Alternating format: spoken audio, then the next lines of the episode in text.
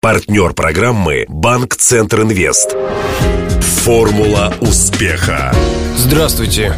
У микрофона Денис Малышев, и это программа «Формула успеха», подготовленная совместно с Ассоциацией выпускников ЮФУ в преддверии столетия вуза.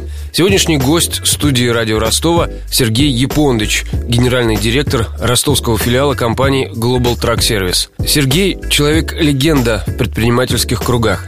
Не менее трех раз начинал, как он сам говорит, с нуля. И при этом каждое новое дело за которое он брался, отличалась от предыдущего еще большим масштабом. Поэтому было особенно интересно узнать у бизнесмена его секрет успеха. А еще мы поговорили о дополнительном экономическом образовании, в каких случаях степень MBA не поможет, а только навредит. Говорили и о кризисе, и о ростовских дорогах. Для справки. Япондыч Сергей Владимирович родился в 74 году. Высшее экономическое и техническое образование. Получил степень MBA в Высшей школе бизнеса ЮФУ. Один из тех, кому термин «стартапер» можно применить в позитивном ключе. В 2007 году с нуля открыл южное представительство шведской Volvo Trucks и уже через два года вывел его в лидеры местного рынка. В феврале 2009 к нему добавляется дилерский центр немецкой компании MAN, который также выходит в местные лидеры за два года. В 2011-м Япондыч становится региональным менеджером по работе с дилерами в Renault Trucks и после директором по продажам и маркетингу Грифона. Именно под его началом проходит крупнейшая в области полумиллиардная сделка прошлого года. Тогда Новошахтинский завод нефтепродуктов купил у компании 120 грузовиков Mercedes-Benz и более 30 полуприцепов «Цистерн». Сейчас Сергей Япондыч работает генеральным директором компании Global Truck Service Ростов-на-Дону, официального дилера Mercedes-Benz. Любит путешествовать и автомобили. Женат, двое детей, дочь и сын. Интервью. Сергей, у вас степень MBA, которую вы получили в высшей школе бизнеса при ИФУ. По какому направлению, кстати? Менеджмент. Общий менеджмент. Да, здесь нет разделения. Так получилось, что наша группа, это порядка 15-18 человек, все руководители на тот период, достаточно взрослые, опытные люди со своим мировоззрением. Им читать лекции как просто студентам бессмысленно. Поэтому работа шла в кейсах, работа шла по общему направлению, работа шла в обратную сторону. Кто с нами не хотел работать по обратную сторону, то с нами не работал. Но вы так жестко прям ставили условия. Мы взрослые люди, которые отработали целый день на предприятиях, вечером, каждый день, после 7 до 9, потеряв семью, потратив деньги. То есть мы были очень сильно замотивированы на получение результата. Хотя первые два года после окончания MBA я практически никому об этом не рассказывал. Чем дальше мы находимся от столиц, тем меньше понимания у работодателя о необходимости MBA. Вы знаете, у журналистов тоже. Один из моих вопросов это как раз зачем взрослые люди решили себя облечь на два года на роль студентов? А если ты собственник бизнеса, то ты понимаешь, что через некоторое время тот багаж знаний, который у тебя есть, тебе не хватает. Ты хотел бы взглянуть на весь бизнес в целом, открыть для себя что-то новое и быть не просто сторонним слушателем, а уже экспертом из этого. Если ты наемный сотрудник, ты хочешь найти новые горизонты для карьеры.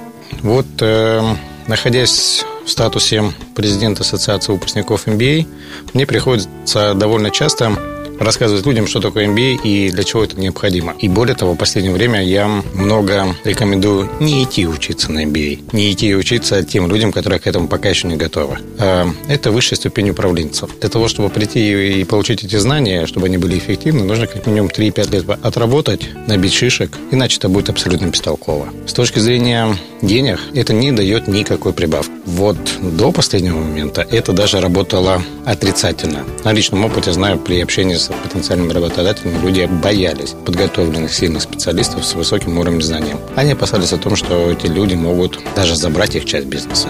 К сожалению, экономика в России за последние 20 лет имеет большое количество подобных случаев, когда собственники привлекали со стороны наемных управляющих и теряли часть своего имущества. Доверять, не доверять, это решает собственно для себя. Как конвертировались эти знания вот на практике? Вот конкретный какой-то пример. Это называется связи. И не просто деловые, а основаны уже на личностных взаимоотношениях, потому что мы, будучи директорами с разных направлений, стали не просто коллегами, мы стали практическими друзьями. Больше сказать не могу, потому что там уже пошли коммерческие вопросы. Но мы соблюдаем коммерческую тайну, чтим. Вы несколько раз начинали бизнес практически с нуля, да?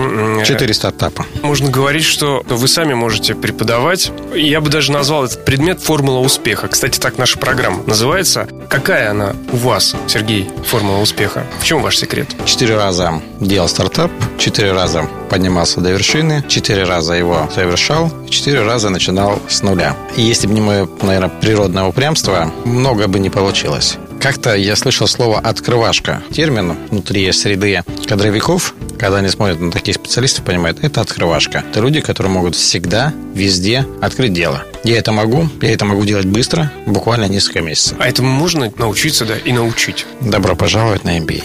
О бизнесе. Как считаете, сейчас ваша компания, она на подъеме или все-таки приходится перестраиваться под текущую ситуацию? Потому что мы говорили с разными бизнесменами здесь, в этой студии. Я сделал для себя вывод, что каждая отрасль потихоньку, но верно, вынуждена корректировать свои планы. Из личного опыта у меня было два стартапа из четырех, которые пришлись на кризис.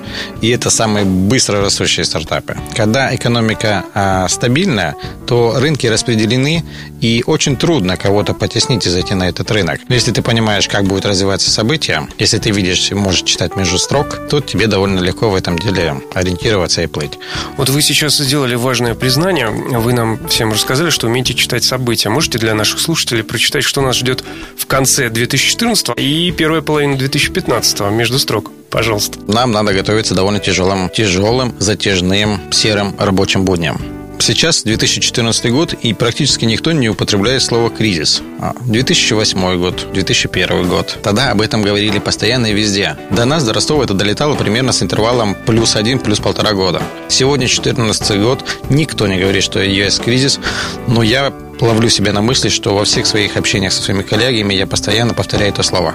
Кризис есть, он большой, он вполне возможно даже еще больше, чем восьмой год, но он какой-то вяло текущий, не такой активный. В этой ситуации что нужно делать? Ну вот что мы делаем? Мы начинаем усиливать наши элементы услуг. Мы э, начинаем вкладывать в обучение людей. Мы стараемся развить дополнительные услуги, которые ранее не совершали. Мы стараемся обслуживать больше объем возможных э, потребностей клиента.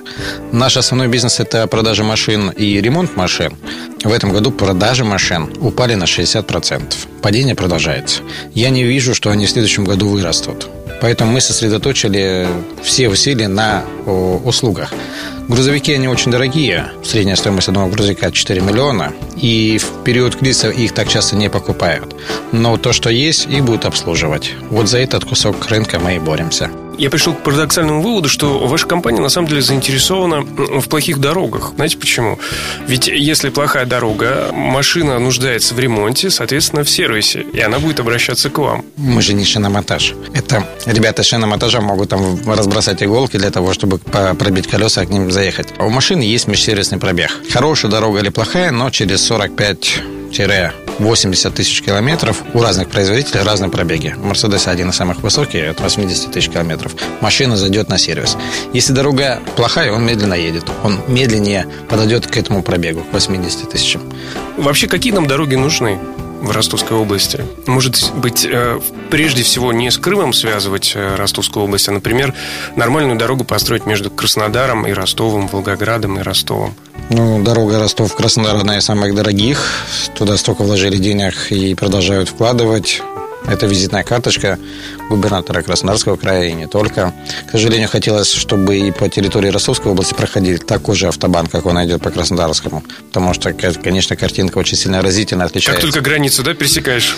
А, что меня вот как обывателя просто всегда удивляет, что когда ты едешь по территории Краснодарского края, то через каждые 4 километра ты встретишь акведук. Это разворот. То есть, если ты случайно на автобане промахнулся, и тебе нужно развернуться, то ты знаешь, что впереди у тебя будет мост, разворот, и ты можешь развернуться. Если мы посмотрим у нас, даже вокруг Ростова, по направлению Москвы, если возле Икеи ты ошибся с дорогой и уехал вперед, то дальше у тебя не будет ни одного разворота. Там остались несколько просто прорывов на дороге, разрывов так называемых. Но это очень опасно. А Разворот есть только один на Щепкин, который недавно построился, и больше его нету вообще. То есть 20 километров можно ехать и не, не иметь возможности развернуться. Объездная дорога, которая сейчас будет строиться вокруг Оксая, она, по предварительной информации, не будет иметь съездов. Она начнется в районе Новочеркасска и закончится в хуторе Ленина. То есть весь бизнес, который был а, направлен, нацелен на транзитные потоки, будь то магазины, будь то там кафе, либо сервисные станции, сейчас останутся. Без клиентов. Без клиентов. И то есть таким образом, с одной стороны, мы вроде бы улучшаем да, логистику, а с другой стороны, мы лишаем малый бизнес а, его клиентуры. Мы в растерянности, мы сейчас думаем, как дальше будем развиваться и расти. И с такими мыслями ходит большое количество инвесторов в нашем регионе.